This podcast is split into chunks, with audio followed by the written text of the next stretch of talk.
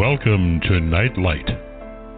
Step away from the mainstream and gather around as we enlighten the world and our realities and travel this cosmic journey we call life. Join us as we share with you and provide that beacon that can guide us all to a better way.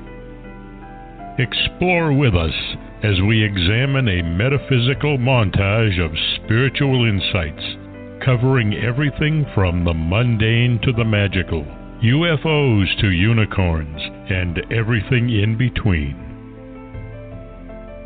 This is a time of awakening, of sharing and evolving, of spreading our wings and soaring on the cosmic breath of creation.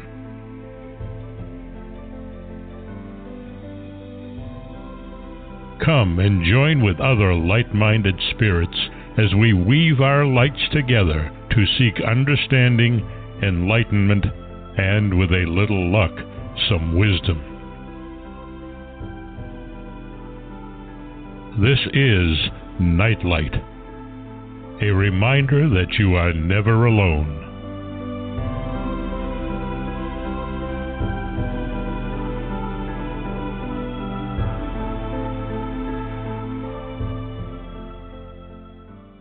Welcome to Nightlight, everybody. Thanks for joining Mark and me and our great guest for a wonderful afternoon and an amazing show. Want to first thank Keg Quiet Hawk for that amazing introduction. You can find him and his wife at nativestorytellers.com. Highly encourage you to do that. Native storytelling is an ancient form of preserving history, one that we seem to have lost touch with. It's nice to touch back into it and remember the magic that once a culture had. So tonight, we tonight today, depending on where you are in the world, we have an amazing show and it's one of my favorite topics. So I'm really excited that Mark has found this lovely lady to be our special guest. Mark, you with me? Yes, I am. How are, Yay! How are you doing today? Well, aside from croaking along, I'm just fine.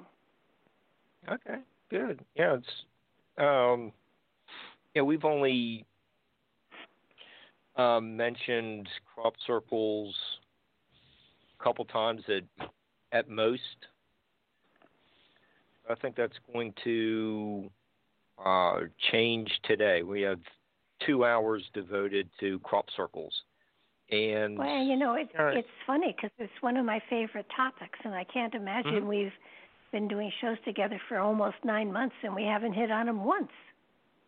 Yeah, and, and uh, you know, we have uh, t- today's show is going to lay the foundations for uh, the one we have June fourth. So uh, this is you know one of those pivotal shows again, and you know, our uh, Barnsley and Rotherham loyal listeners are going to like this one. We have our special guest is one of their very own. Uh, Lucy Pringle is here, uh, but she she is uh, calling in from a secret pub after finishing some fish and chips. But she's a leading researcher on crop circles, and she just published her book with Inner Traditions, and it is entitled "The Energies of Crop Circles." It's an excellent book. Uh, she leads tours too and in helicopters above the crop circles. And you can learn more about Lucy by going to her website, lucypringle.co.uk. Hi, Lucy. How are you? I'm very well, thank you. Good, good.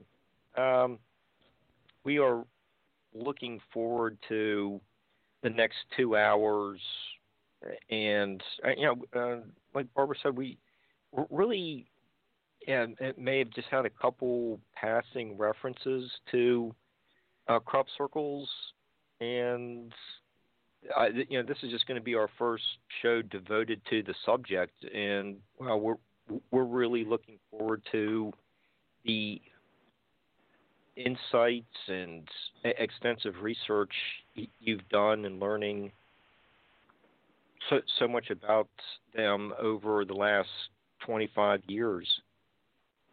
Um, you know, most of us have seen the hoaxers with the, you know, board and you know stomping on on, on a crop, uh, you know, overnight, and you know they get get their 15 minutes of fame the next day. Um, but you document in your book that there is something non-human, unexplained about the non-hoaxed ones, and it, that that's what really makes your uh, one of the aspects that makes your book really uh, captivating is the experiments, the uh, eyewitness accounts, the, the, the documentation you received some uh, from so many people who visited uh, the sites with you and s- send you emails. Uh, uh, so, so maybe we should start with something that uh, one case study that um, really disproves the hoax theory uh, right off the bat, and that's the uh, Julia set. And you know, you're stating in your book that these dimensions, and you have the uh, a photograph to go with it. The measurements are 915 feet long by 508 feet wide, and it appeared within like a what 40 to 50 minute time period. I, people can't uh, stomp uh, yeah, through wheat and make a perfect uh, pattern, know, all these circles in, in such a short period. Uh, uh, what, uh, what's unique about the Julia set study? Um, I think there are several unique uh, factors to the Julia set. One of the first one was that it actually happened in daylight. Mm-hmm. Um, another one was that uh, it didn't come to light um, for, oh, maybe 13 years after it happened. And a third unusual one was that it was actually witnessed. And the story behind it is, is really fascinating. Um, I've been giving a lecture in Hampshire at, at the Alton College, and after I'd finished, apparently one of the people who'd been there uh, took a taxi and just said to the uh, taxi driver, I've been to a fascinating talk on crop circles. And the, um, the taxi driver said, Well, she said, I saw one appear at Stonehenge. Now, this was many, many years ago, and um, I, to my knowledge, there wasn't a crop circle at Stonehenge that particular year. So I telephoned all around, and no, none had been reported. So I managed to get the taxi driver's telephone number, and I rang her, and I said, This is really interesting. Could you tell me a little bit more about it? Because I said, There just doesn't seem to be one at all. And she said, Oh, no, no, no, no. She said it was many years ago. So I said, Well, there have been three. One was in 1996, one was in 1997, and one was in 2002, and these were opposite Stonehenge.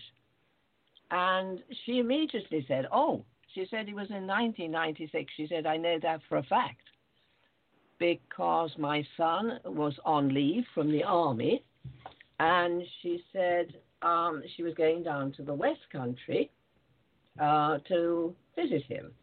And she said another thing. She said she knew it was a, um, a Sunday because as she was driving down from a roundabout uh, in a town called Amesbury, as you come down the hill, you can see Stonehenge on the right.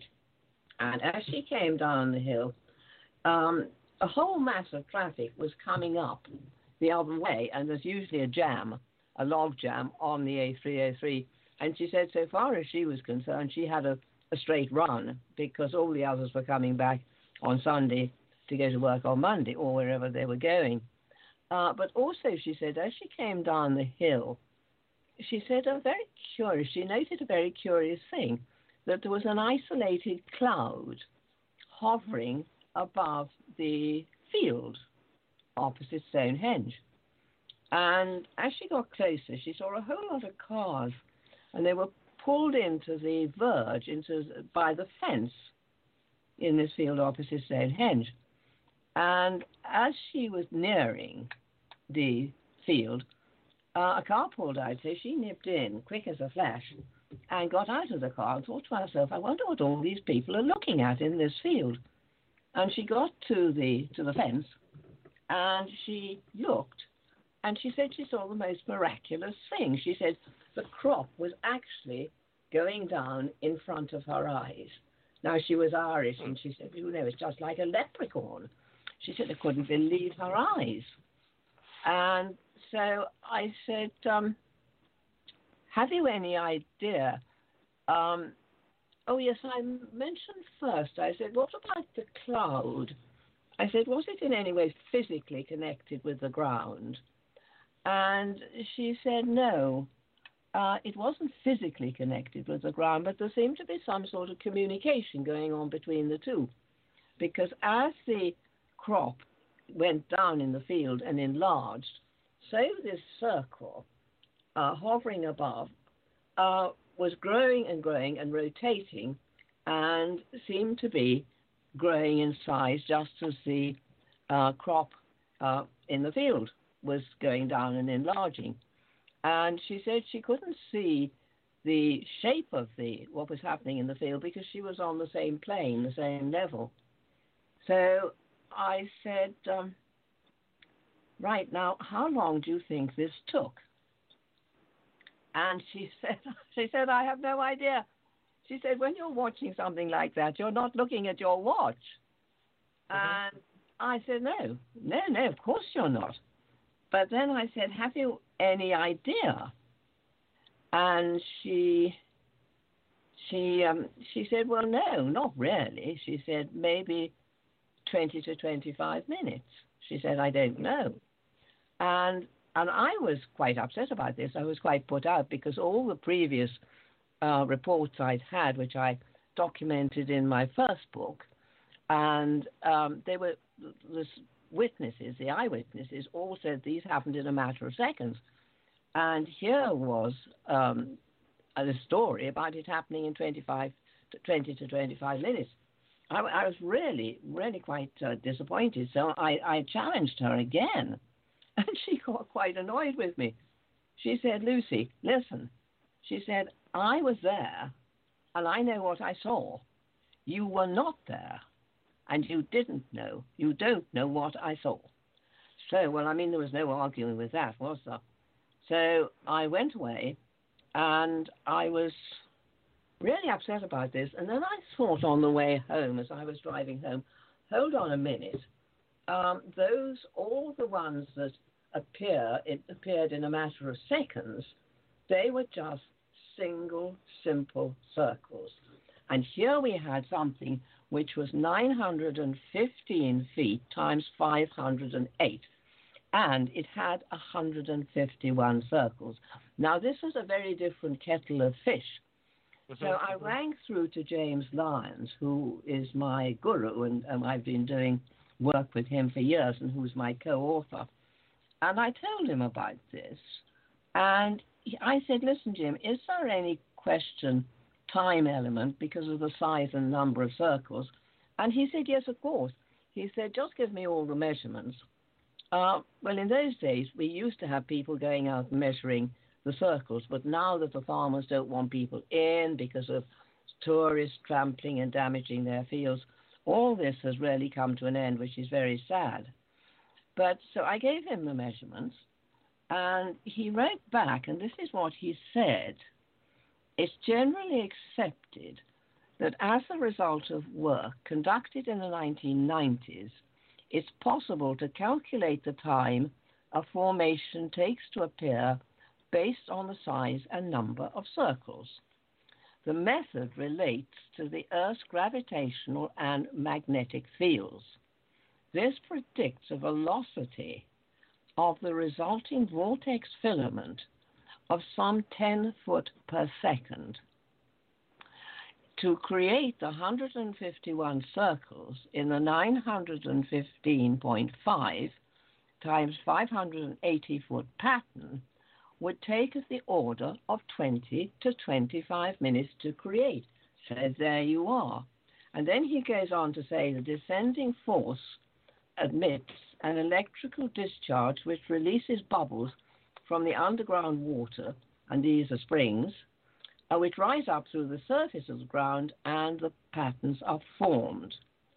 Uh, there is less pressure outside than inside, therefore, there is a sort of sucking down motion from inside which bends or sucks down the crop at the base. Then he goes on to talk about the mist because he was really excited about the mist, and he said this was all part of the formation uh, hypothesis that he'd been working on for years. He said the mist would be as a, as a result of cool water vapor rising from the aquifer, underground spring, beneath, and behaves in a manner similar to what happens in the lab when electrical discharges are created through water and different patterns emerge on the surface. Mist forms a little distance from the triggering point, which would support what occurred in this case. M could see the circle growing. Then he goes on to say, as for the height of the, of the cloud, it would be no higher than the radius of the formation created, and the mist cloud would grow as the formation grew. Exactly, exactly, in terrific detail, what M had told me. So then I went on to challenge James. And I said, you know, science is, is, is absolutely valuable and it has its essential praise, place in um, uh, research. Um, but I said, you know, it's not everything. Uh, we need to think outside the box. We need to be totally open minded. And so he wrote back saying, however, the more complex patterns have additional information contained in the sphere, and who or what presses the button to make this, these is not within our present knowledge or understanding. Now, furthermore to this, um, the fact that we can have a time element is a, is essential to this. Mm-hmm, mm-hmm. Um, a pilot was flying over the uh, circle, well, flying over the field, and he had um, he had a, um, a doctor with him, a medical doctor, who wanted to take a picture of Stonehenge. Well, in fact, you can't fly right over Stonehenge because it's it's military ground, and you have to get very very special uh, permission. So, in fact, what was happening was that he was flying over the field where this formation actually occurred. And as you can imagine, this was so large, there was absolutely no chance whatsoever that they could have missed it. Well, this was at, um, wait a second, this was taken at 5, he flew over at 5.30. They flew on to Thruxton, which is the airfield, and they got out and the medical doctor just happened to drive past Stonehenge um, about oh sometime later, and he couldn't understand why there were all the the the, the, the cars um, pulled up into the edge, and in fact there was such a logjam that the police were called. But on top of that, the pilot flew back. Um, at I think it was wait a second at about six thirty, and was absolutely amazed because there was this this extraordinary formation which he simply could not have missed. They simply absolutely could not have missed. uh, also the farmer uh, had uh, workmen working in the field until half past five that afternoon. And the gamekeeper said it hadn't been there in the morning, and one of the guards at Stonehenge reported that it hadn't been there. So you can say to yourself, well, how on earth was this only um, reported 13 years later? Uh, well, I think one has to put yourself in in their, the people's position, the people who were actually watching this. When you're all together in a group, you know what you're what you're seeing, mm-hmm. and if mm-hmm. you're you're in a little group and you there's no no discussion about it. I mean, it's there, it's happening. But when you all split up and you drive away and you go to wherever you're going, you're going home or, or whatever, and you suddenly say to yourself, you know, I, I wonder, was I imagining that? Did it really happen? And they're certainly not going to go into a pub and say, Do you know, I just seen a crop circle appear. It's extraordinary how the mind plays tricks. And when you're all together in a group and you're seeing the same thing or hearing the same thing, you know that it's true. But the moment you drive away or you leave that group, you start to doubt yourself. Right, right. But it was it was quite remarkable. It, it taught, us, taught us an awful lot. Uh, Lucy, you, you, mentioned that the uh, police showed up to uh, break up. Yeah, it, it, yes, after it, it appeared, but it, yeah, with, with 151 individual circles being made within uh, 30, what, uh, 40 minutes well, or so. Yeah, we have a time element of about 45 minutes. Yeah, yeah uh, uh okay. You know, you're going to need a whole bunch of people, uh, hundreds of people showing up in a field uh, to do that amount of work in a uh, short period of time, uh, but the cops weren't there to d- disperse a whole bunch of workers uh, making a crop circle. So, and the, the evidence that James provides with the um, uh, you know the uh, elect- naturally occurring electrical phenomenon r- rules out th- this man-made uh, cr- crop circle uh, yeah, just suddenly appearing. I, the, the uh, there's a scientific explanation instead of a man-made explanation for oh, yes. the, the, the Julia set. And furthermore, the geometry in this, it was called the Julia set because it was mm-hmm. a fractal image. And um, it was called the Julia set, and the um, the geometry in there was just absolutely extraordinary. And also, a lot of very strange things happened in there. Um, I went in, well, I was taking some friends um, into the circle, and as I was walking down the tram line with them towards the circle, I suddenly had this gut feeling don't go in. Now, very often I've ignored this and I've really paid the penalty and had terrible headaches or nausea or something. And I thought this time, well, the feeling is so strong, I mustn't go in. So, very dejectedly, I turned round and I walked back.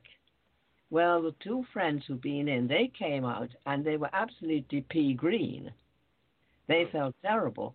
But the moment we were outside the radius of the circle, and I can tell you the radius was the largest I've ever ever uh, been in for any crop circle, they, it cleared up. And this is this is very interesting because um, somebody um, came to um, stay with me that weekend, some Canadians, and um, he said that when he went in he felt really radiated. And he said, uh, what did he say? He was uh, a biochemist, molecular biochemist, te- teaching in the States. felt well on entering. He went in without any ex- expectations, never having visited a formation before. After a while, he began to experience effects very similar to feelings of intense ultraviolet radiation or gamma radiation, which and this is initial nausea, both of which he said he was familiar with. The effect lasted several hours, but he experienced an unusual mental and physical well-being later. The last that this lasted until the next day. Now he works with he works with um, radiation, ultraviolet radiation, and gamma radiation, so he knew exactly what he was talking about. Um, but again, the strange thing is that it almost seems as though the amount of people that go in, in some way, they soak up the energy uh, of the crop circle. And by the time I went in about a week later, because hundreds of people went in, they came from all over the world, and the, the farmer made an absolute killing. But when I went in with these Canadians who'd been so badly affected, we went in very worried about how we were going to feel, and we all felt absolutely fine. So it seemed as though a lot of the energy had been absorbed, uh, if you like, by by the people themselves who'd visited it. And as you, you, I want to come back to the uh, you know, some of these uh, health effects in, in just a little bit, but you know, while we're still talking about uh, the natural formations of uh, the crop circles, you, you also note that some of the uh, crop uh, can be pulled out by the root, and other uh, times the crops are in a herringbone uh, pattern. Uh, yeah, that's some really interesting uh, energy. If it, it, uh, that that it w- would be causing, um, you know, uh, the, the crops to o- overlap in opposite directions. Well, I think the uh, the ones where the roots are pulled out, those would not be genuine. Those would be man-made. But the other ones where you get overlapping and uh, layer, layering of, of crop, and you get many different layers at a time. You can look through one layer and then you see a different layer, different sort of pattern underneath the, the next layer. Okay, they're very, very, very complex. Mm-hmm. Um, but there are many ways of telling which, uh, if you if you're the first one in, telling telling between the man-made and the genuine ones, because there are man-made ones. There's absolutely no doubt about it. And some of them look very good, and it's not until you look at the geometry. And that's why when I fly, I try and take an overhead picture. This is very, very important for the mathematicians and geometers to work out the geometry. Yeah, and do the uh, crop circles appear in just yeah, like a couple different types of crops, like the rapeseed and wheat, or are they appearing in just a variety of uh, in the different fields?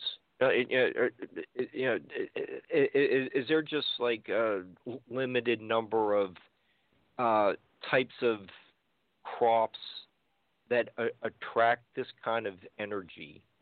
Well, I think we have to, to look at it from a slightly different aspect. Okay. Because um, research was done, biophysical research was done by somebody called Glenn Broughton and, and a colleague of his. And they found that over 90% of all crop circles appeared on chalkland. Now, again, hmm. this takes us back to the aquifers underneath. And as we live in an electric world, and this is an electric force coming down, um, the electrically charged water coming up from the aquifers plays an absolutely intrinsic and essential part. So when you get you uh, the, the uh, phenomenal phenomenon will appear in anything which will take an imprint, uh, but it has to be really at a, a certain height. Um, there was one story that I was sent. I don't know if I've included in my book by uh, somebody who's now living in Australia. And so many people are fearful of being laughed at. He wrote to me, he's now well into his 60s or 70s, and he said, You know, this is the first time I've ever, ever spoken about it, he said. And apparently, as a young man, he'd been a lad working um, on a, some farmer's land. And he was in a field of young barley, very young barley, one day, and he suddenly a sort of wind or something came towards him, and the the barley was flattened, and he fainted or he was knocked out um, by whatever the electrical force was, by the frequency. And when he came to, he found that the young barley was rising up. Well, not being not being a very mature barley, there wasn't enough weight from the crop to, to hold it down. So sometimes um, they'll rise up very, very quickly. Uh, it, it, there are quite a lot of different elements that have to be considered. It's rather, I've often said, it's rather like a Christmas pudding recipe with all sorts of ingredients. Okay, that's uh, yeah, and you know, you know, we've had, you know, when uh, Maria Wheatley was a guest, she's yeah, discussed a lot of the chalk in southern England, and uh, you know, we just uh, you know covered some, some of the uh, uh, like the Uffington White Horse, the uh, and, uh, and many of the other chalk figures uh, in, in, in the uh, southern England area. so there's a band of chalk going all the way across from about Somerset, oh, all the way uh, oh to Kent, uh, and also there's some in Oxfordshire mm-hmm. uh, around there, and also there's some in in Yorkshire. Bands mm and this is where you will find the circles. Okay, so there uh, there is a pattern there. Uh, that's I, I, think that's interesting, and I'm sure the uh, listeners are I- intrigued by that as well. Just you know, we keep hearing the same pattern of uh, uh, you know the prehistoric people being drawn to the areas where chalk is un, under uh, the ground and you, know, get the aquifers. Uh, uh, uh, it's very interesting, and um, you know, since, since since you just mentioned um, uh, Yorkshire, Yorkshire, um, you know, Jane, you know, your co-author uh, James Lyons is uh, living up there. It yeah. is yeah, is he uh, also seeing these patterns up there in Yorkshire, and, and yes. he, he's coming down to uh, visit you as uh, well to do some of his research. Oh yes, um, mm-hmm. he's certainly the ones he's he's had in, in Yorkshire. Some have been very close to where he actually lives, oh, but okay. he, he comes down uh, to visit me, and mm-hmm. we is part of my scientific um, annual research day, and we get a, um, a group of uh, scientists together and, and medical people, and we we conduct can, can conduct tests. Um, so we work very much together. In fact, we've worked together for oh by twenty years. Okay. And um, uh, uh, Barbara has a question. So, Uh, well, I have I have many, but I have yeah, oh, but yes, I have one I want to. um, I I know that that uh, the preponderance of the crop circles that, that people know about happen in Great Britain in that area of the country, um, but we have you know vast farmlands here in this country. Um, do do are there crop circles that, that appear in the United States and we just don't hear about them? Oh well, I think or, or so. are you? So. Yeah, yeah. I, or I think, are you I just think prime territory? Sorry, could you say that again? Well, it it just seems that the only ones that we really hear about are the ones that happen in in Great Britain and and the environs over there, and yet we have fields that are very very similar here in this country that would be perfect for crop circles, and and yet I, I don't recall hearing much, if anything, about crop circles in this country. Well, just recently you haven't had very many, but the crop circles appear all over the world. It's um, it's a universal phenomenon.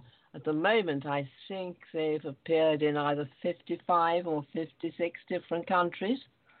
Um, England is, in a way, unique because the area which is suitable for the circles is relatively small and uh, people can see, see them or find them quite easily.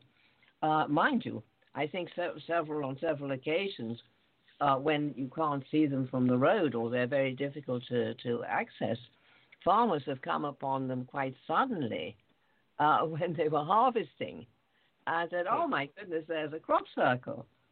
Um, yes, it's. Uh, I think it's. Um, it it certainly seems to happen more in in the UK, and we've got so many sacred sites all around those areas, and this is absolutely essential because I think if one thinks about it, and Maria would would agree with me on this, is that all the we have a grid work of energy uh, lines which are, are, electric running through the, our planet, and we have certain what we call nodal points where they meet and they cross. Now, those are sources of tremendous energy, and you'll find that all the pyramids in the world, in Bosnia, Mexico, China, Russia, Egypt, are all built on those nodal points. So are all our cathedrals. So are our churches. And our ancient forebears, ancient ancestors, they understood this. They understood the power and the energy coming from these crossover points. And so all the crop circles, the genuine crop circles, are also on these uh, nodal points, crossover electrical nodal points. And oh. I'm sorry, this is an electrical phenomena. Okay, it, it, Lucy, if okay, so the cro- crop circles are appearing at uh, yeah, are these nodal points. Uh, okay, that's uh, a predictable location. Uh, but are they do, do they appear on uh, certain anniversaries? You know, certain days. Um, is, uh, so, some like you, you, do have dates in, in, your book, but that's when you were uh, taking the photo at the site. Is there any uh, way to correspond this, you know, the appearance of you know this crop circle with a certain date? Well, no, that's a very good question because intensive research has been done on this by various people. We've wondered if it has anything to do with the lunar cycle. Okay. We've wondered if it has anything to do with days of the week. We've wondered if it has anything to do with weather conditions. Uh, we've examined all different uh, possibilities, and none of them come up as being remarkable in any way whatsoever. It's very random. Okay, I I, I just I just wondered, uh, you know, uh, and and you do uh, you know, mention in your book that uh, all all these uh, megalithic sites that we you know we've spoken about uh, new, you know, on numerous shows are uh, positioned on you know these ley lines and uh, the same concept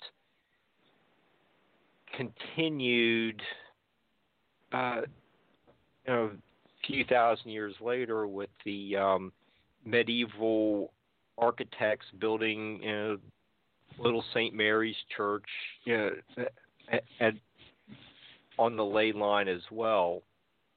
So I just it, it's uh, just interesting to see how there's almost like a uh, thousands of years of an uninterrupted pattern going on. Yes, yes, absolutely. Um, you see, um, James was talking. Let me see what I can see in this, in in because he um he, he's great and he's he has a a great way of connecting things together. Um, he says here. Um, The future of the crop circle phenomenon is likely to grow significantly since in, interest in the topic of an electric universe is growing dramatically. Generally speaking, gravity is no longer thought to be the key organizing feature in cosmology. Rather, electricity, seen as propagated in spiral filaments, rising to prominence as an important factor. And this is where we're talking about an electric world. Um, and this is why um, so much of these nodal points that we, we're discussing, where uh, places as, as, sacred places are uh, located or situated, and the crop circles, there's all a, a linking up, a connection between all this. Mm-hmm. It, and you would, you know, with the um, um yeah, you know, medieval churches being on, uh, you know, the other nodal points. Uh, just say Stonehenge. Um, know, uh, they're do you expect he- healing to be uh, ha- happen, you know, miracle cures and things like that at uh, sacred sites? And you know, you document your own experiences with these energies. Uh, you know you ha- have um, you know qu- quite a few cases of uh, people contacting you, uh, you know, going there uh, to to the location with someone, and you know you've uh, really spent a lot of time uh, look uh, examining these energies effects on Parkinson's disease. Can, can, can you tell us a little bit about uh, what you're learning with, with with that subject? Sorry, can, uh, what was your final final thing? Did I have any doubts? Did you say? No. Uh, uh what are you learning about uh, Parkinson's uh, disease in the crop circles? Oh, right. Um, yes. Well, in fact, what we do, I work with somebody called Dr. Paul Gary from, uh, he's an advanced clinic, clinical physiologist who works uh, from the Devon and Exeter Hospital. He's particularly interested in the neurological aspect, and he also works on uh, scoliosis, which is the curvature of the spine. but Parkinson's comes into his work as well. And each year we do tests. Um, and this has all been a, very much a developing area. It's developed as our methodology has developed and improved. Um, our technology has also developed and improved. Uh, in the early days, it was very difficult for batteries to retain a charge. Mm-hmm. So we had to work very, very quickly because the essence of the day is that we start off um, in a room, usually in Avebury, which is part of the Avebury Stone Complex, and we test. We test uh, people who've got Parkinson's, people who haven't got Parkinson's, and then other scientists come and do their various work on different aspects, which is their, their particular research. Uh, we then go into the circle. Uh, we repeat the tests. Um, we then come out of the circle, uh, go to a location away from the circle, and repeat those tests again. So that in fact, we have conducted three identical tests. the results are recorded and analyzed. And this over the years, if people would like to look at my website and go to the uh, uh, articles, you will see what uh, results we've had. Um, last year, we were measuring saccadic eye movements. Now, saccadic eye movements are in, we have, this is if you're following a, a moving object, like a pendulum or something like that. Mm-hmm. mm-hmm. People who haven't got Parkinson's, they've got very smooth eye movements. But, sorry, people with Parkinson's um, disease, they sorry, I'm going to have to stop for a moment. Okay. Hold on a minute. I'll do this thing.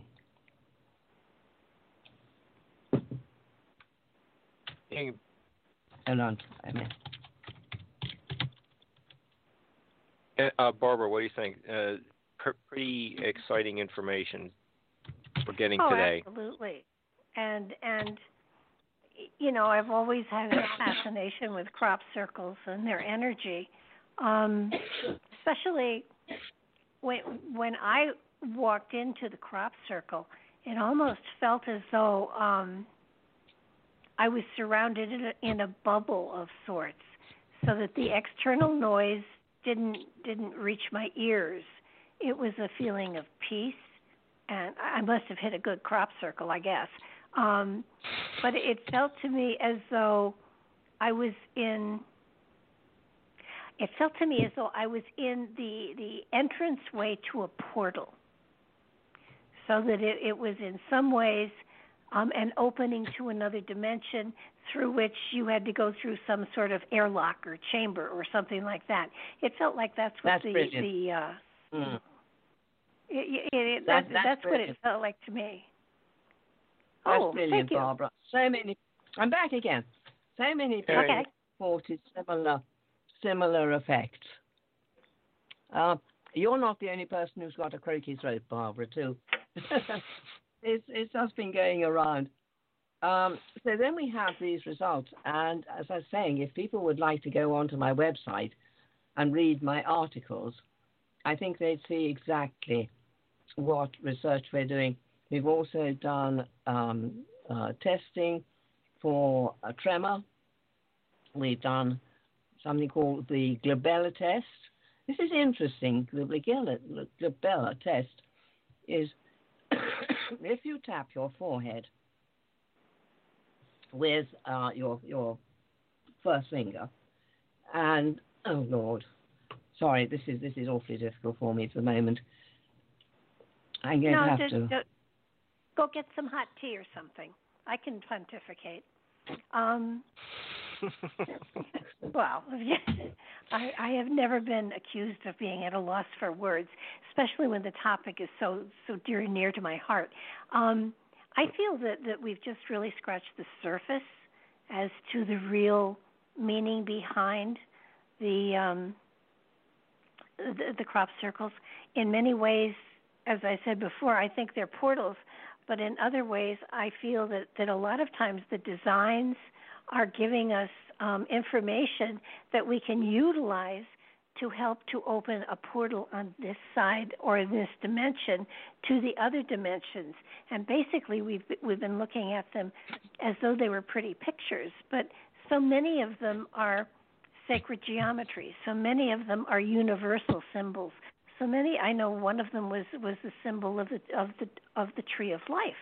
So that so that spiritually speaking, I think in many ways wherever it's coming from is trying to lead us on a spiritual journey and and scientifically analyzing them is fine and good and well but there's also a spiritual aspect and dimension here that that yes. that has to be gotten to in order to utilize the crop circle for the purpose that it was meant to be. I quite agree, Barbara. Wholeheartedly, I agree. This is a very, very important aspect which unfortunately, um, people who challenge this subject, they don't want to hear just about the spiritual aspects. They want science. Mm-hmm. And this well, is where the spiritual aspect is often missed out and is lost. And well, I've think, been very much on that track. I, I think what, what happens what happens is people try to logically understand something that is really based in faith. And, you know, good luck. Um, it doesn't I, I quite that agree. way. But in order to make this subject credible, yeah, you you have to have science. Oh, you do mm-hmm. absolutely. But but sooner or later, is, there's a leap of faith. Yes, yes. I mean, I, I'm very much on the spiritual side. Always have been. But the more I've investigated this subject, the more I have come across such skepticism that I've realized the basis of this when you're talking to people, uh, doing interviews, writing books, whatever, you have to talk about science. Absolutely and then suddenly they'll they'll listen to you. And then you can get on to the spiritual aspect, which is absolutely essential. Oh well, you know, spiritual spiritual journeys have always needed to have a logical scientific hook to get people to listen. And then once you are able absolutely. to plant the seed, then consciousness takes over. And for mm. the most part people people do begin to embrace something that, that was inside of them all along, but they didn't know it. It's like an awakening, isn't it? And Absolutely. it's, it's really, really lovely. So many people, they feel so much better for being inside a circle. They come out completely changed. I've had so many wonderful um, stories sent to me by by people. There was a lovely one um, there was a lovely one which when I was doing a a talk in Glastonbury, when I do a talk there, I always end up by doing 20 minutes or so of a sight and sound presentation. And I have a stream of crop circle pictures matched with the most heavenly music. And I can't tell you how it affects people. And this was what one person said. Everybody comes out smiling. She said, It wasn't until your presentation on the 27th of July, my 51st birthday, that I realized my past, my present, and my future. In other words, my purpose came into being. Oh, wow. Sorry. this is so difficult for me. Um, she said the first three crop circles that you showed in your sight and sound presentation hit me so powerfully that I wasn't able to breathe. Oh, wow. I had an intense release of emotion. Um, it's lovely, lovely. So many lovely reports I get from people. And there was a most glorious one, which, if I can, if my voice were lost out. uh, oh, dear, oh dear. I'm so sorry about this. You know what it's like, Barbara. Um, this oh, is yeah. somebody who just went to went to Stonehenge, and I. Oh bother! That's that's my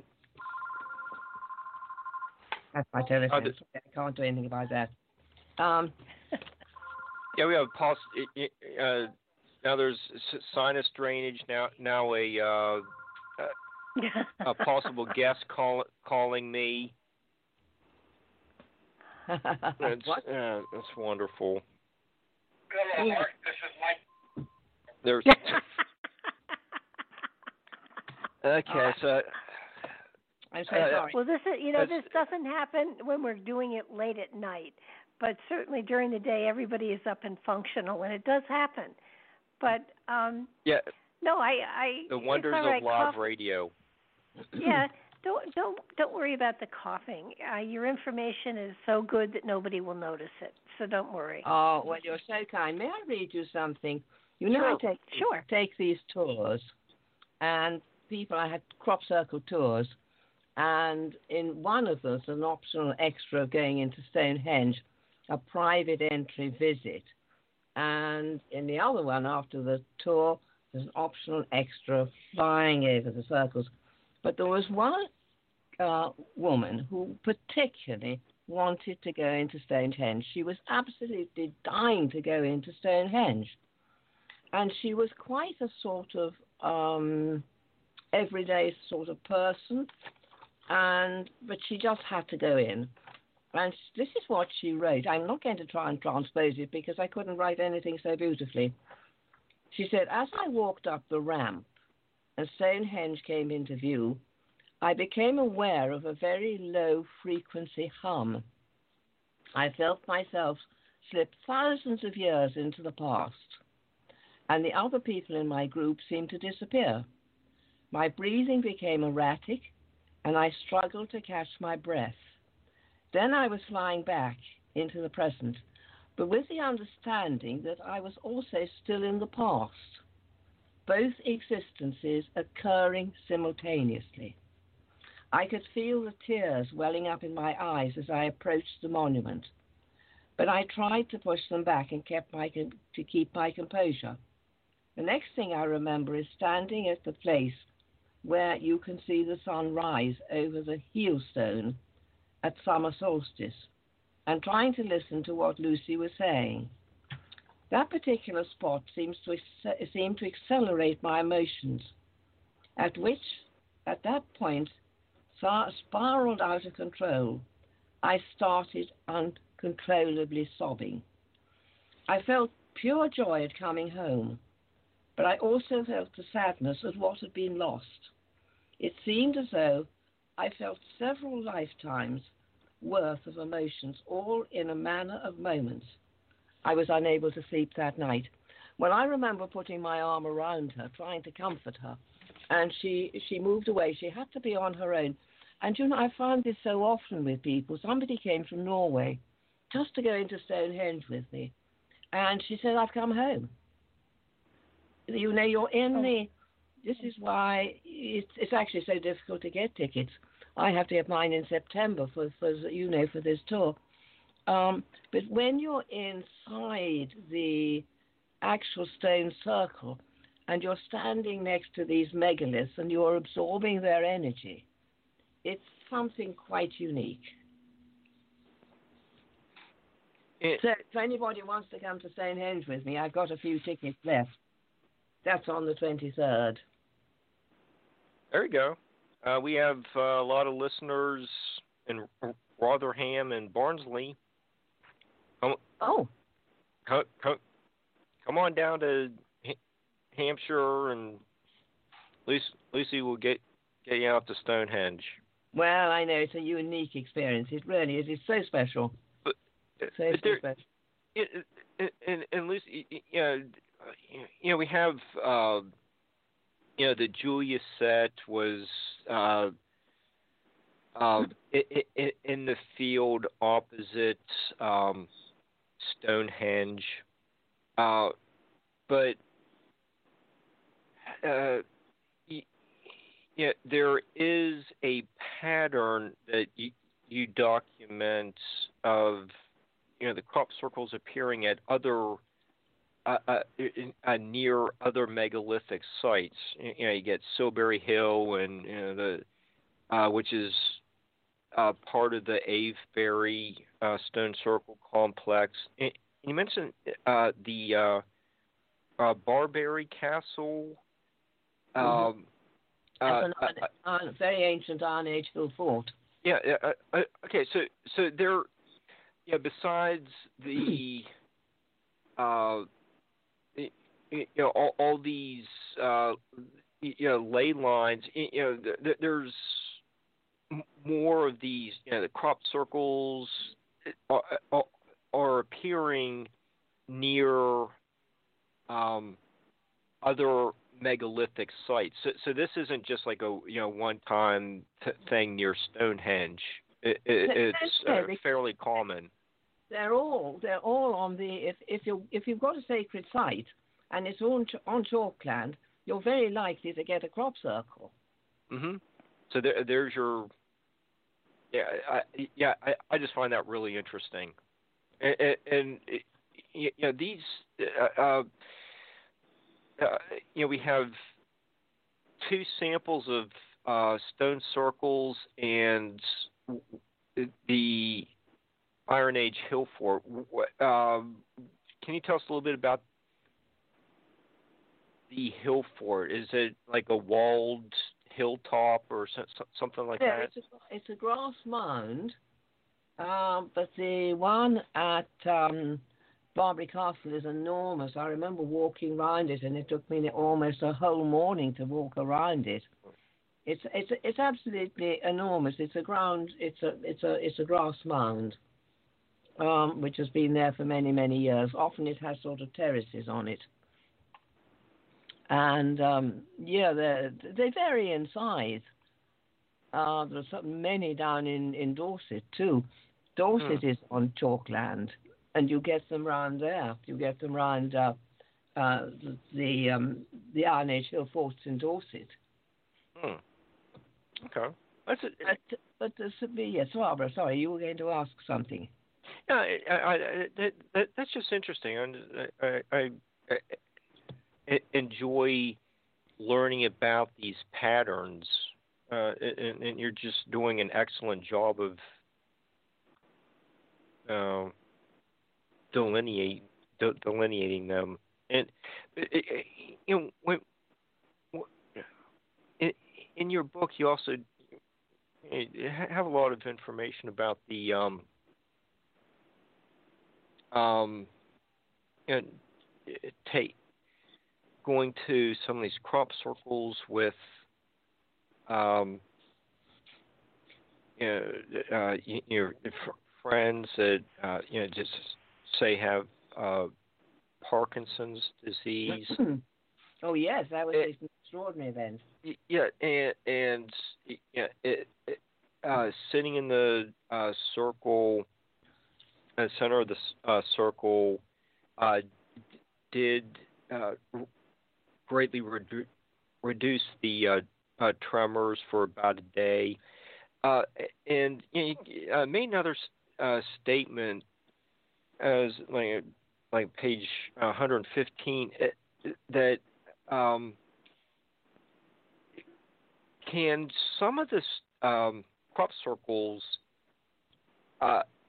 be more effective in treating certain medical uh, medical conditions like Parkinson's. Uh, you know, the one, uh, you know, two two fields o- over is better for um, you know, people suffering from allergies. Is there is there you know like different energies um, being emitted from these crop circles that are more conducive to healing certain medical conditions? Well, I, I don't know because we're just investigating Parkinson's at the moment scientifically. Um, but certainly ones which are genuine um, will will uh, certainly show scientific uh, changes in the brain. Um, it was very interesting. One time, with I wrote, wrote about in my book. One time we were uh, going to do because um, I never know until the last moment which is the circle we're going to use. We also have to have the farmer's permission, etc. But one appeared one morning, which was very new, and so we went in. We were given the permission to go in, and there were no results at all, no changes at all in the um, brain activity. Turned out it had actually been man-made. Well, this was a very valuable experiment. Uh, we didn't know that it was man-made, but the scientific um, uh, re- results showed that it had, and I later found out that it had been man-made. So unwittingly, we'd done a very, very good test uh, showing the, the difference between the man-made and the genuine, and the res- re- the according uh, results. Um, well, so many lovely things have happened, um, and certainly some of the healing things have been quite remarkable. On top of really feeling quite ill at times, there were some really lovely, lovely ones. I remember one time going in with into a field of oilseed rape or canola with a great friend of mine, and I didn't realize she actually had a, a broken collarbone because I, when we were in there, for some reason or other, I was I was asking people to gather stones, and I can't remember particularly why I was doing that. I think it was in 2001. And so she just happened to mention she had a broken collarbone, and it wasn't all that easy for her. Well, her um, normal physiotherapist was away, and so she had um, a fill in physiotherapist who went when Colette went to see her, this physiotherapist said, But I'm supposed to be treating a broken collarbone. And she said, You haven't got a broken collarbone. She said, You haven't got even got the little lump, which would show after somebody has broken our collarbone. So Colette said, Well, why don't you look at the original x ray? And so she did, and she said, My goodness, yes there it shows quite clearly the break. And yet there isn't ever any evidence of you ever having had a break. Hmm. And this was after being in the crop circle. Interesting. Okay, and, and uh, Barbara, do you have another question? Yes, I do. With, yeah. Uh, okay, good. I I know that there have been um, studies done on ancient aquifers, and that the ancient aquifers in Great Britain, especially, have healing aspects to them. So, is there a correlation between crop circle ancient aquifer, on ancient aquifers being more healing than crop circles that are not on ancient aquifers? Well, the ones who not, which are not on ancient aquifers are man-made. So and you're heal- not and going the healing. to be, and well, all the genuine ones are on aquifers. Okay, that's that's where I was going because so there, there's see this is it. Yes, it all depends whether it's uh, genuine or not. I mean, if they're not on an on a nodal point, they're not going to uh-huh. be genuine because this is all part of the forming process the uh, electrical charge coming up from the um, given the this particular frequency coming up from the water. Yes, yes, you're absolutely right. And this is why the um, nodal points on chalkland are absolutely an essential part of this whole formation process. Well, that makes great sense because because then you have a harmonic that is working on the body's energetic and if you are exactly. synchronizing yourself, if you're synchronizing yourself to the earth energy, then yes. then you you have to become whole. You don't have a choice. Exactly. You exactly. And not everybody feels well though, even in a genuine crop circle. And I think that depends on the state of your health. And also, you know, we all have totally different metabolisms, don't we? Mm-hmm. Um, so this this can this can have an effect on on certain people. But I always yes. say, always, always, always, if you don't feel well, come out immediately. Yes, but uh, healing often is getting rid of toxicity, and the toxicity can Indeed. make you feel unwell. Oh, you're so right. You're so right, Barbara. This is all to do with homeopathy. And this Yeah. certainly uh, has to play a part. There's, there's no doubt about it. And I think this has been an a- aspect which, um, well, I mean, homeopathy is, is not considered solid science by a lot of people, but we all know that it works. Yes. And therefore, therefore we it's dismissed. So much of this is dismissed, you see, and this is why we have to have the basis of science, because so much of what we're finding in the circles is is uh, just purely um, discarded. Um, but for those of us who are in tune and who go along, um, are interested in the spiritual aspect, it all makes tremendous sense our ancient forebears, um, they they all knew about all the things we're talking about that are happening in the circles. And it, there's, so, there's so much evidence, but also there are so many different aspects to to the um, to the circles. There was one extraordinary one that appeared. Um, it appeared um, it was called the Jaw Dropper, and it appeared in 2001. And one of the one of the ways you can tell if um, if a crop circle is is genuine is that if it's appeared on a night when it's been raining, and there's absolutely no marks on the um, fallen crop, then you can be pretty certain it's genuine. Because if you're walking down a tram line, uh, which is the marks in the field, the lines in the field which the farmers use for driving their tractors down and their machinery for sowing and reaping and all sorts of things. Uh, if you then walk into the standing crop and you've got muddy feet, you're absolutely bound to leave muddy marks. There's, there's absolutely no avoidance. Right. Uh, and this one had absolutely no mud on it whatsoever. And I got a letter, an email from people who I know uh, who actually do make circles. And I, I won't give them your name, their names, but they wrote and they said, here's something to ponder.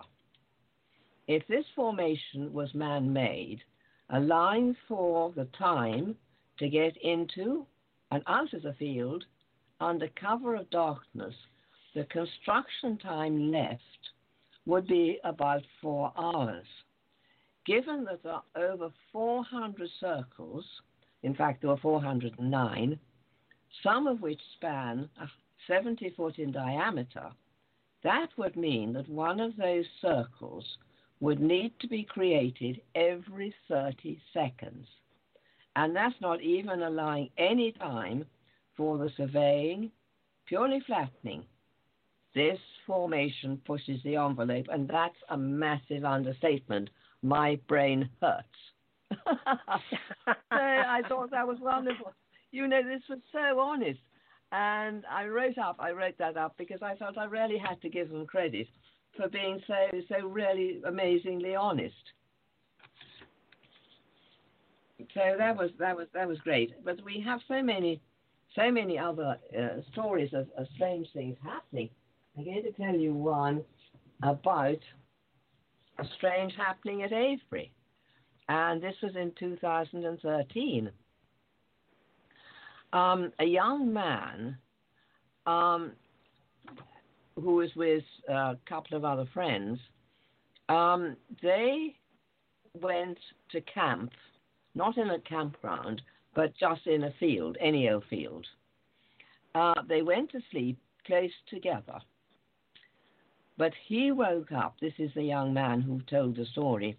He woke up in the middle of the night on the other side of the fence nearby and at least 20 foot away, totally baffled about how he'd got there and why. He knew he hadn't climbed the fence because it was made of barbed wire, and he had no scratches on his skin and no torn clothes. The other two people were totally unaware of him having got up and having to match, that manage to get to the other side of the fence.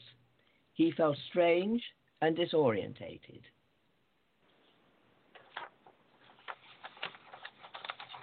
That's a strange story. Mm-hmm. Hmm. And you know, you ha- uh, do do mention uh, being disoriented. Um, you, know, you do mention uh, th- there are a few cases of um,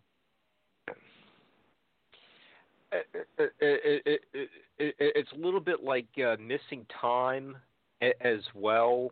Oh yes. My goodness me. There was one wonderful, wonderful crop circle last summer at Hackpen, and I went into it. I, I couldn't. I just. I. I, I just felt I had to keep on going in. I take, took both my tours in there.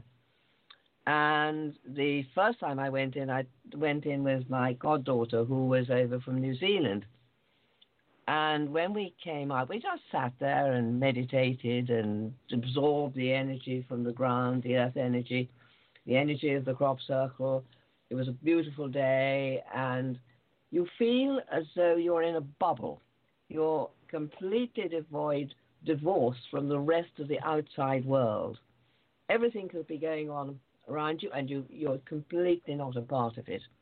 Anyhow, when we came out, uh, I was speaking to somebody outside, and he said, uh, Lucy, do you know how long you've been in there? And I said, Oh, well, not really so long, but I said it was wonderful. He said, You've been in there an hour and a half. And you, you Hmm. lose all sense of time. Hmm. That's, uh, it, it, that's interesting. There's uh, you know, crop circles, uh, U- U- UFO encounters. You know, there's a little uh, overlap there. Uh, you know, with the missing time, It- is there uh, m- more crop circle UFO uh, connections?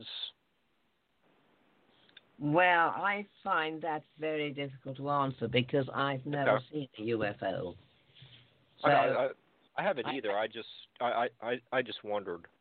I just I feel that there have to be other existences uh, beyond ours, apart from ours. So um, there could be other intelligences involved in this phenomenon. Uh, why not? But I just don't have any any evidence of it. But I'm perfectly open-minded about this. In fact, I think that um, it's it's completely possible. Okay. It, it, it, you know, so, some of the you know these um, energies we've discussed, the you know, healing properties, um, connections to uh, uh, or uh, uh, the um, stone circles or the Iron Age hill fort. Um, you know, you also give us an example of a uh, crop circle that really uh, kind of takes us into almost like the computer age, and you know, Ave, Avebury might actually be hmm. uh, seen as a uh, early computer. Uh, you know, Stonehenge it, uh, w- would be one too. But you know, you mentioned uh, or uh, you know, uh, uh do a significant section on the Wilton windmill, and there are a lot of there, there's a circle with these lines, uh, like don't really uh, unfinished lines of, of different lengths, and you know you, you drew a lot. Uh, uh, you draw a lot of uh, significance from that, um, connecting it to uh, music. Um, can, can you explain what uh, you know, these little bit more uh, symbolic crop circles uh, mean, or how uh, we should be interpreting them? Well, I think how we're interpreting uh, in the majority of them is very much a personal uh, interpretation, but some have very obvious um, interpretations, like one which was formed like a dragonfly, that was called the dragonfly. Then you get the one we discussed initially, the Julia set, which was um, a, a, fractal image. Um, the one at uh, Wilton Windmill was very similar to Lawrence uh, Euler's uh, theorem, but it was a highly, highly complex theorem, and it said that Lawrence Euler himself was probably the only one who really fully understood it. Um, and then we got the one at um, um, uh, also near Barbury Castle, which was the um, Pythagoras, and it was um, it was the um, uh, the one that was uh, pi, pi to mm-hmm. the power of nine. And when you talk about the music, um, I think one has to go back to Pythagoras, who who told us that number and music were related.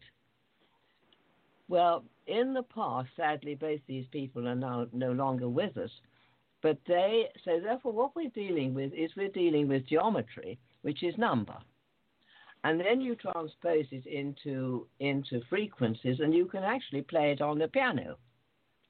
And um, James uh, he tries to play the uh, Euler um, formation on the piano. He said it wasn't very harmonious, but these two other friends of mine, who, as I say, sadly are no longer with us, they did recordings quite um, individually of the music, which they uh, translated from the number. Uh, one was the DNA formation in 1996, and I forget the other one that was used. And you got this sort of rhythmic beat. They made recordings of them. Um, so this is this is again a different area of science, which is being used uh, to determine certain aspects of this phenomenon. And yeah, th- this math and the you know the use use of pi, it, it just seems like there's uh, a, a intelli- some kind of intelligence behind the, these designs, uh, you know, there there are a few you know, just basic patterns of uh, just uh, concentric circles, but like the that, that uh, Wilton windmill, it, it, it, does seem to have uh, something that has a real deeper symbology to it than uh, many of the other ones. I I, I would uh, and you know when you bring James in to do his scientific writing, he he does a great job of exp- explaining uh, uh, the, the science uh, uh, behind the crop circles and the Wilton uh, windmill is I thought one, one of the more outstanding examples that he delved into. Yes, indeed, he he he does a fantastic job, and I think this is one of the great aspects of the whole book. Uh, mm-hmm. He has put his um, his wisdom, his scientific wisdom, uh, into uh, talking about this and relating uh, the science to to the various aspects of this phenomenon is absolutely fantastic, and it hasn't been done. It hasn't been done before in this particular way. So this is why I think this book is of such um, value uh, to everybody, really. People, not not just scientists, but also to actual scientists. But getting back to the area of, um, I, I believe very much that there's a consciousness or intelligence about uh, beyond, about this uh, phenomenon. Mm-hmm. And, and if one thinks of a cosmic consciousness, if you like, and one has to ask the question is there indeed a, a consciousness inherent in the crop circles that links itself to the human mind, or vice versa? And to me, the answer is a resounding yes. And we're all part of this universal consciousness, which is multidimensional and it's multi interactive, and um, it's, it's all part of this uh, cosmic um, consciousness. And again, you have to think about consciousness. What exactly is consciousness? And I, I read something which I think is brilliant. Uh, consciousness may not be generated by the brain, but rather transceived by the brain, i.e., the consciousness may not may be a fundamental, non-local property of all dimensions of the universe, and that rather than be an epiphenomenon of brain activity, it may instead be that the brain acts as an interface that allows consciousness to manifest locally on the material plane. That makes sense. Okay. It does, doesn't it? For a long time, yeah. you know, I've often strived to find an explanation for consciousness. And if you can think about it in, in those terms, it's, it's really helpful. But if you look at the fact that we are spirits on a human journey, that our physicality yes. is just the vehicle our spirit is riding through in, uh, it's like a good car. Good cars have computers in them that, that help to, to communicate between the vehicle and the driver. And that's exactly what, what what what our physical bodies are is that computer that helps to communicate the physicality with the spirit that we carry within. It makes perfect sense. It does, doesn't it? It does. Yeah. And this is the lovely part of it because so many people, their lives have been changed. Going back to maybe what this consciousness is, their lives have been changed by uh, this phenomenon in, in a truly wonderful way um, they've opened the doors have been opened to other dimensions, um, other levels of consciousness. Um, they see things in a completely different way. Um, yes, their whole life has been transformed in a, in a truly wonderful way. And as I say, I've got over 800 reports. I'm aiming for aiming for a thousand uh, of people who have sent me reports of how they have felt not only inside the crop circle, but in the vicinity of crop circles, or even watching slides of crop circles when people are giving talks. Because again, the vibrations are coming off the, the, the pictures and affecting them by just even being there and watching them watching the slides. They're very, have you ever, very, very powerful. Have you ever considered that the crop circle is like a magnet for those whose consciousnesses are ready to embrace another level of understanding? Well, it could very well be, and and some people they can't cope with the subject at all, and and I think it's it's very interesting that you come to it when you're ready to come to it. Maybe mm-hmm. that's some sort of consciousness which is directing you to it because you're ready for it. But it's a challenging subject. And I've come across several people, and they've always been men, who've been really fascinated by the subject. But then something happens to them. Something occurs, and it's, it affects, it's reached their boggle threshold, and they can't cope anymore.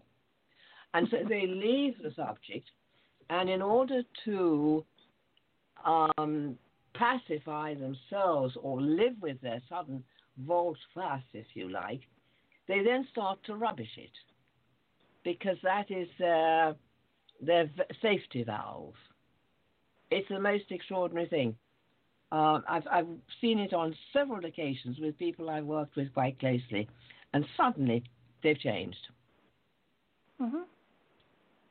Well, you know, like you said, it's there is a threshold, and yeah, sometimes people just and sometimes people just can't. I, when I saw the UFO, I was in college, and there I was in the girls the girls' dorm when we saw it, and it was interesting because when it flew right over the dorm, some people were terrified and went and you know hid in closets.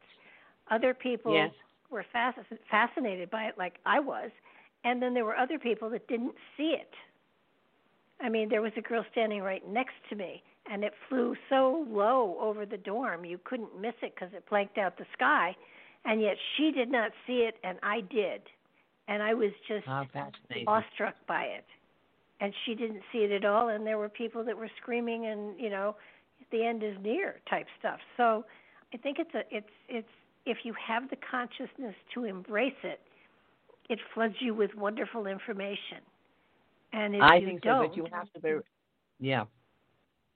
You reject You have it. to be ready to, to, to accept it.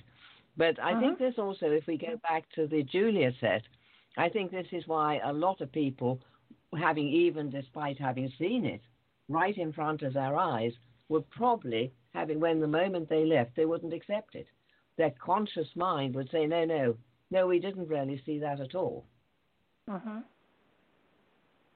Yeah, but Whereas it works on them in it, it will work on them on a subconscious level eventually. Eventually, eventually it yeah. it, it will.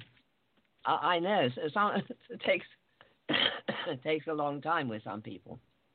Yes. Uh, but I think an awful lot of people they they they're frightened. They're very very frightened of this subject because they're take it's taking them into areas which they don't understand, and they, in a way, they don't want to understand them because it's too frightening. They they're not ready for it. They simply they mm-hmm. can't. They wouldn't be ready for it. But I've learned so much. I think I've learned more in the last 25, 30 years than I've learned for the rest of my life because it's such an all embracing subject. You have the science, you have the music, you have the spiritual journey, uh, you have the geology, you have all the ologies uh, embraced in this one in this one uh, one uh, phenomenon. And you never have all the answers. No, I mean that's what's so brilliant. Yeah, that's what that's what I love. I love about it, and that's well, what's yeah, so and good, isn't it? Every time you think you you have it, you know, I've got a handle. Then you find it's like an onion. You find there's another level that is, you've peeled down to, and you're back to square one. Yes, yes, yes. It's very good for us. yes, it's it's really good. It, it's it's levels. It's a real leveler. Um, yes, you never get conceited. I can tell you.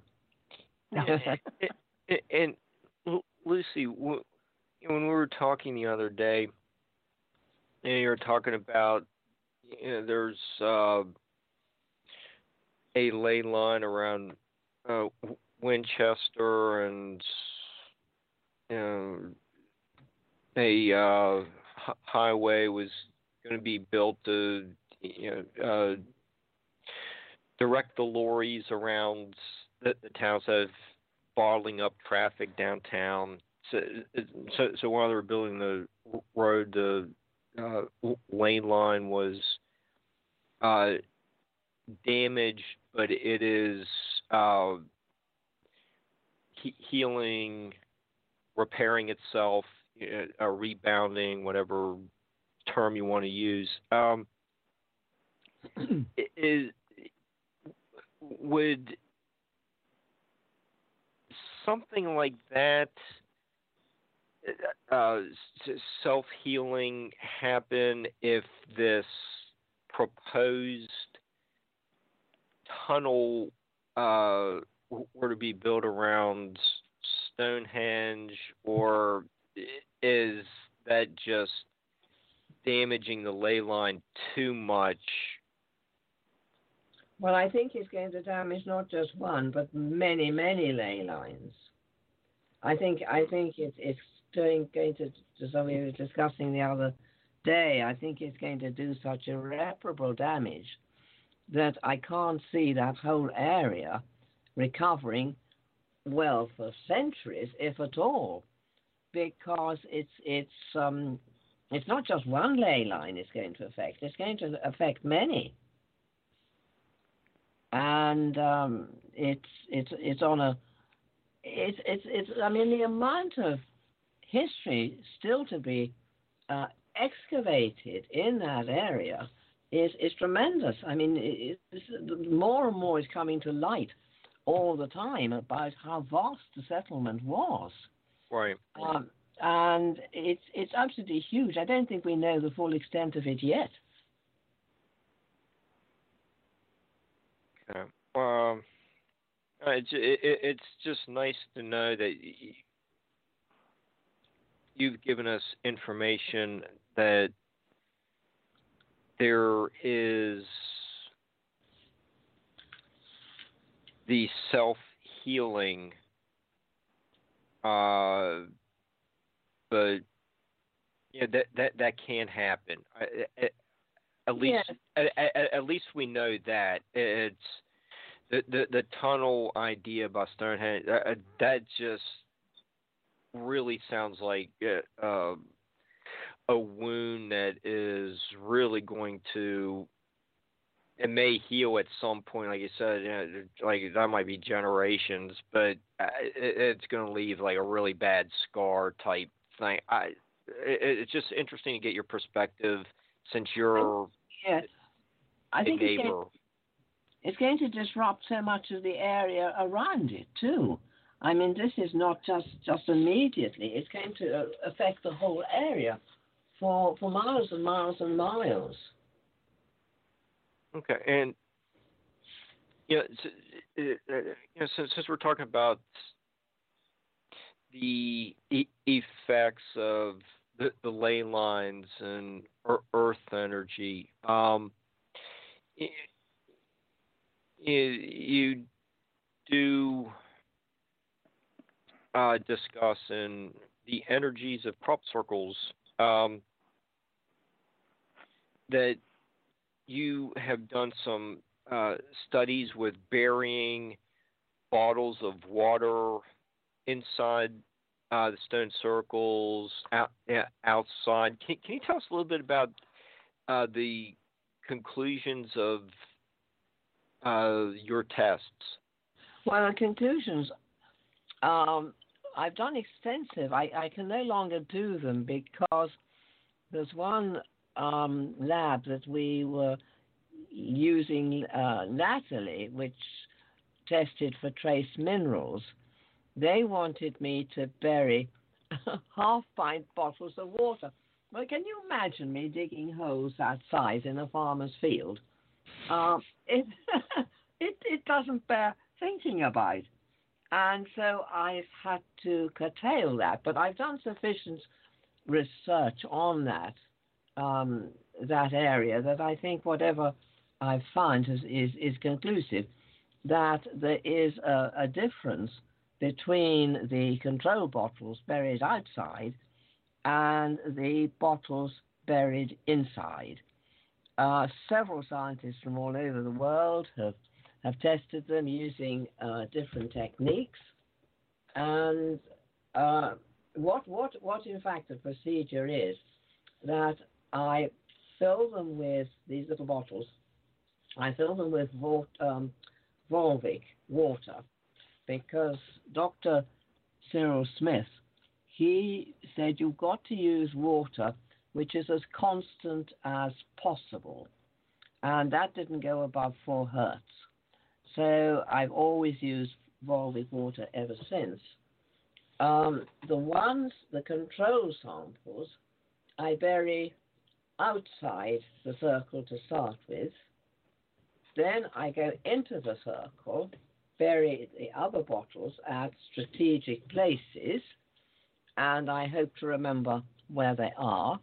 the trouble is, the trouble is, as you can imagine, if you go in fairly new, and, and a whole lot of people go in subsequently, they've destroyed all the areas that you think you're going to remember where you put the bottles.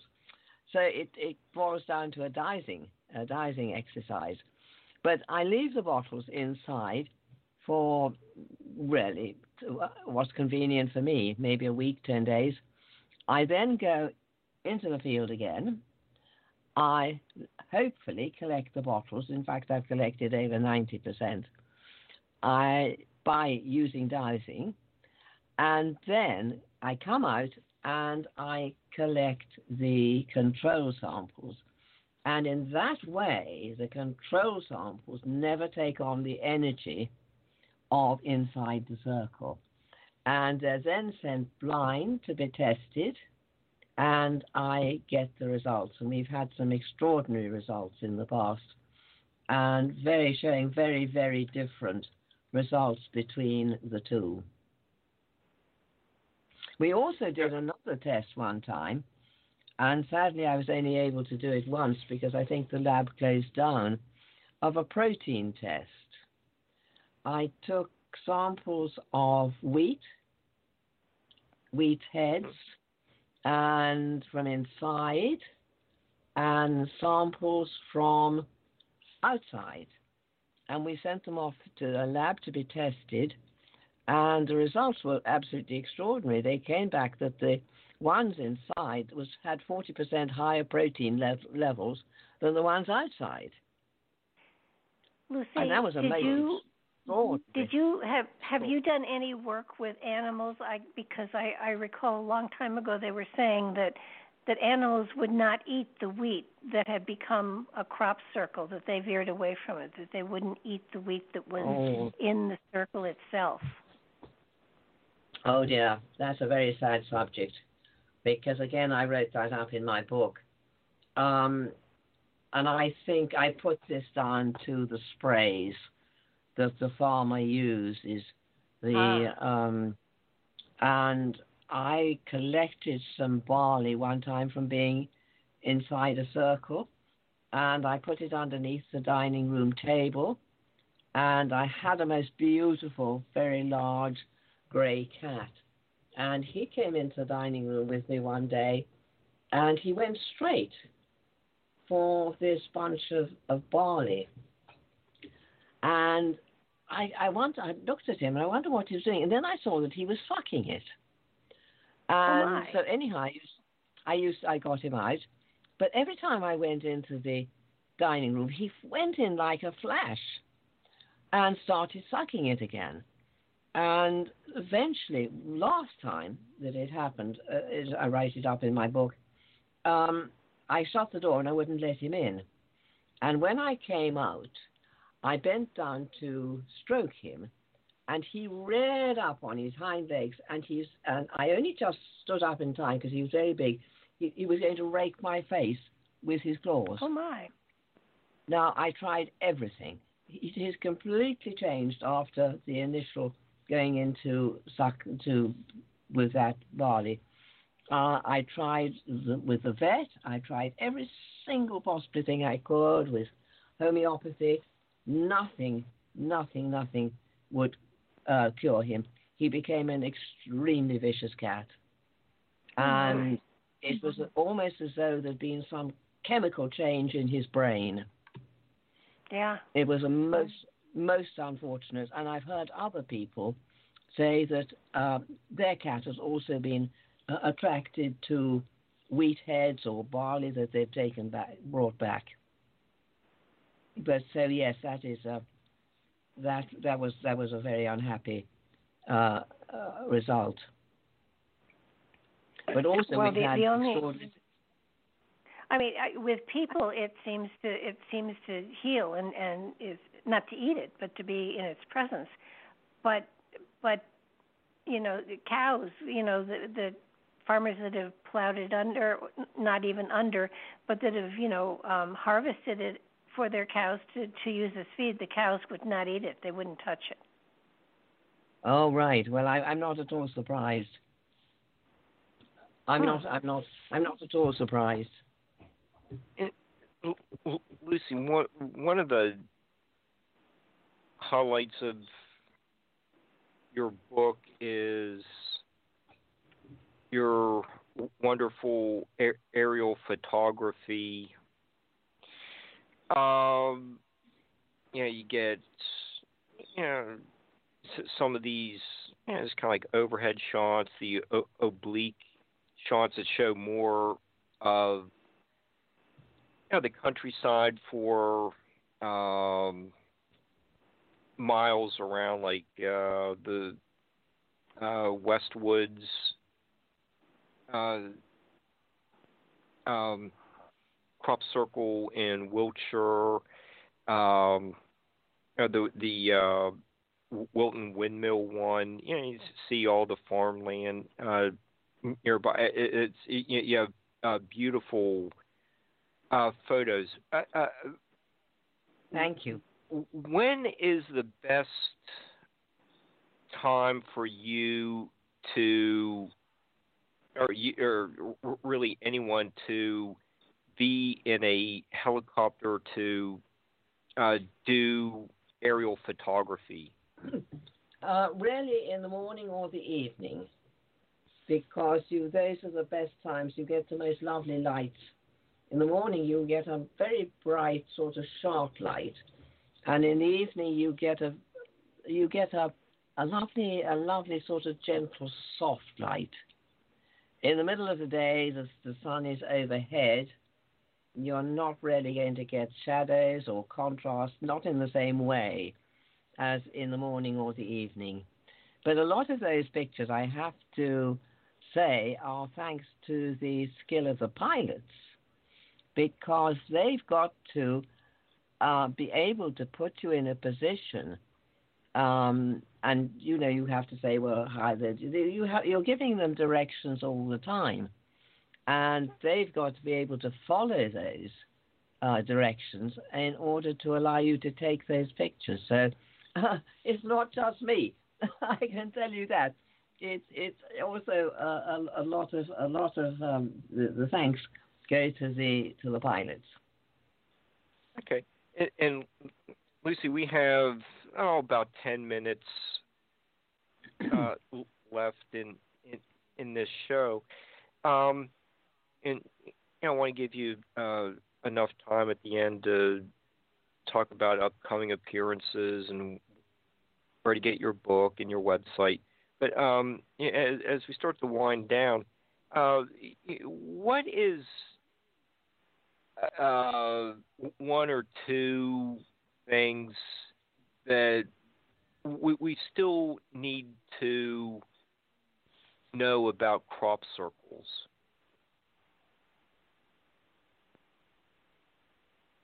Now you mentioned some of the uh, blood tests you, you, wanted to do. Um, is there anything else you know, we need to know how they affect people or use of well, megalithic I, I, yards?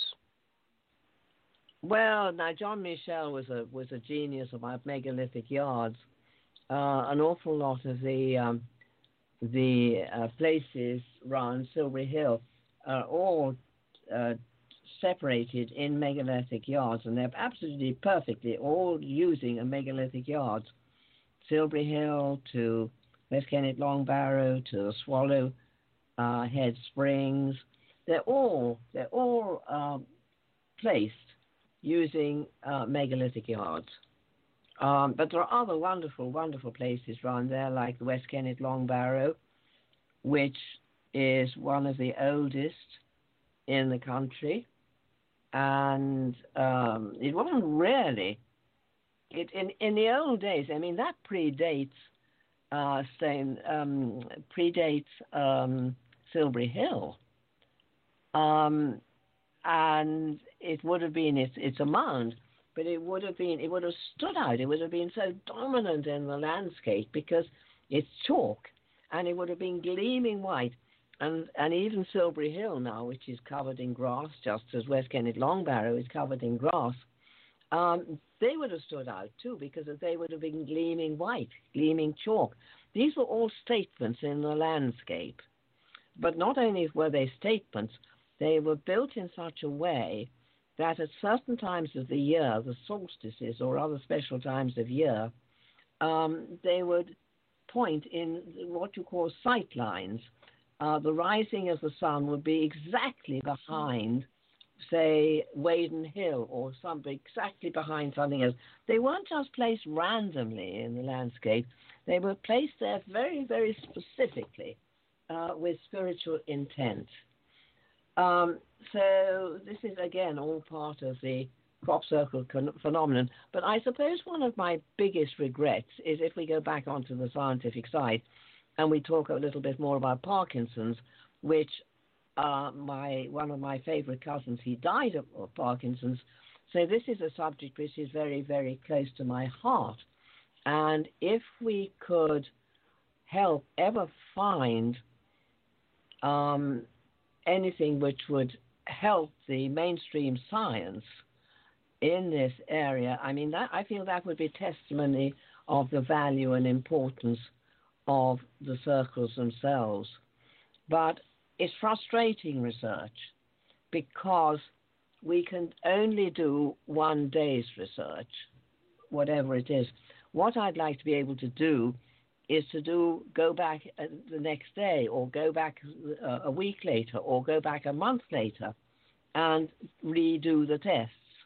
Um, but unfortunately, not only is that impossible for many different reasons, to for the scientists who who are so generous in giving me their time and, and knowledge and understanding. They they're busy people. On top of that, the energy in the circle will have changed, and it might even have been harvested out. So this is an area which is so frustrating. I can get so far, but I can't get any further. Um, mm. Also, there is no way we have of detecting exactly what the force is inside the circle. and this is something I long to know, but at the moment, our technology is not such that we can actually identify what that particular energy is. So, I mean, I'm not going to stop. I'm going on with it, but there are mm-hmm. many areas which are which are frustrating. Well, I hope I hope you I get to continue with the uh, testing and um, uh, you, you, you, just mentioned the solstice. Uh, that's just under a month away. Uh, you have um, more helicopter tours and other uh, just land uh, tours coming up around the solstice? Sometimes, sometimes they um, they appear. Sometimes they they, they don't. Uh, again, this is uh, unpredictable. Okay. Um, what do, do, do you have uh, lectures coming up? What, Well, yes, I do. I do in England. Yes um, and those I'll be, be putting up on, on, on my website. And uh, my pictures go up on my website and my articles go up on my website. And my book is holding a very prominent place on my website. And if anybody, also my tours, if people would like to come on tours with me, because it's, it's just a magical experience, uh, please uh, get in touch. And as I was saying, Stonehenge is, is, is a unique, uh, if you can visit Stonehenge. Um, it was very interesting. Uh, sometimes the pineal gland, this is a very important gland, uh, which is in the forefront of our, well, it, it actually, it's, um, it's linked to the hypothalamus. But um, another, one of the interesting things is it may be totally irrelevant, but it's just a useless piece of knowledge that I rather enjoy. Uh, that the just as the pineal gland is the is physically the center of our brain, so Stonehenge is physically the center of uh, our planet. Hmm. Interesting. Probably, probably quite useless information, but it's a uh, uh, interesting way to look at things. Um, are, are, ha, have there been any new uh, crop circles that have formed uh, th- this early on in the late spring, early summer season, or do they usually appear in July when the wheat is taller? Oh, they can appear in, in, in April. We've had them in April in oilseed rape or the canola. And uh, yes, in fact, they're, they're a little bit late this year. We had one the other day at Norridge Woods uh, near Warminster. And um, yeah, that was a little bit late. That was in barley because after the uh, the oilseed rape, the next crop that is up to the sufficient height is wheat, is um, barley. Then you get wheat and you get oats. Um, and then we've had have had it in sweet corn or maize. I'm not certain what you call it in the states. Hmm. I'm not sure either. So it's hollow stem. What's interesting about the uh, oilseed rape is that it's a, it's a hollow stem crop, and it's very easy to detect if you if you're one of the first people in whether that's man-made or not, because it's being hollow stemmed, it snaps if if broken at an angle of more than 40 degrees, and also bruises very easily, and uh, cracks very easily. So it's it's a very fragile plant. You can easily see if what we're looking for is to see if any weight has been applied. You know, people going in with their with their boards and, and stomping boards and things. And uh, you know, people can order your book at innertraditions.com. Um, and your website is lucypringle.com co.uk. That's it, and I, am very happy to sign it for them if they would like. Okay. Yeah, this and yeah, yeah. I think we're down to like a minute. Um, you know, we're just very appreciative to ha- have you as a special guest on a Friday afternoon and share, uh, you know, uh, last couple hours with us. Uh, is there anything else you want to say? Well, or... just just many apologies for my for my uh, my problems with my with my uh, coughing and, and, and croakiness. Oh, well, I think it was apologies. it was so noble of you to to have allergies along with me, so I didn't feel badly. I do thank you. Oh, Barbara, you're so lovely. Well, that that's that's very cheering, and I hope you get better very quickly. You okay. too. Well, Mark, Mark, it's time to say goodbye. Hey, yes, well, it's been a great pleasure. Th- thank you so much, Lucy and Barbara, and, and we'll see everyone Monday with uh, Tim Swartz and his Gef the Talking Mongoose. Yep. Have a great weekend.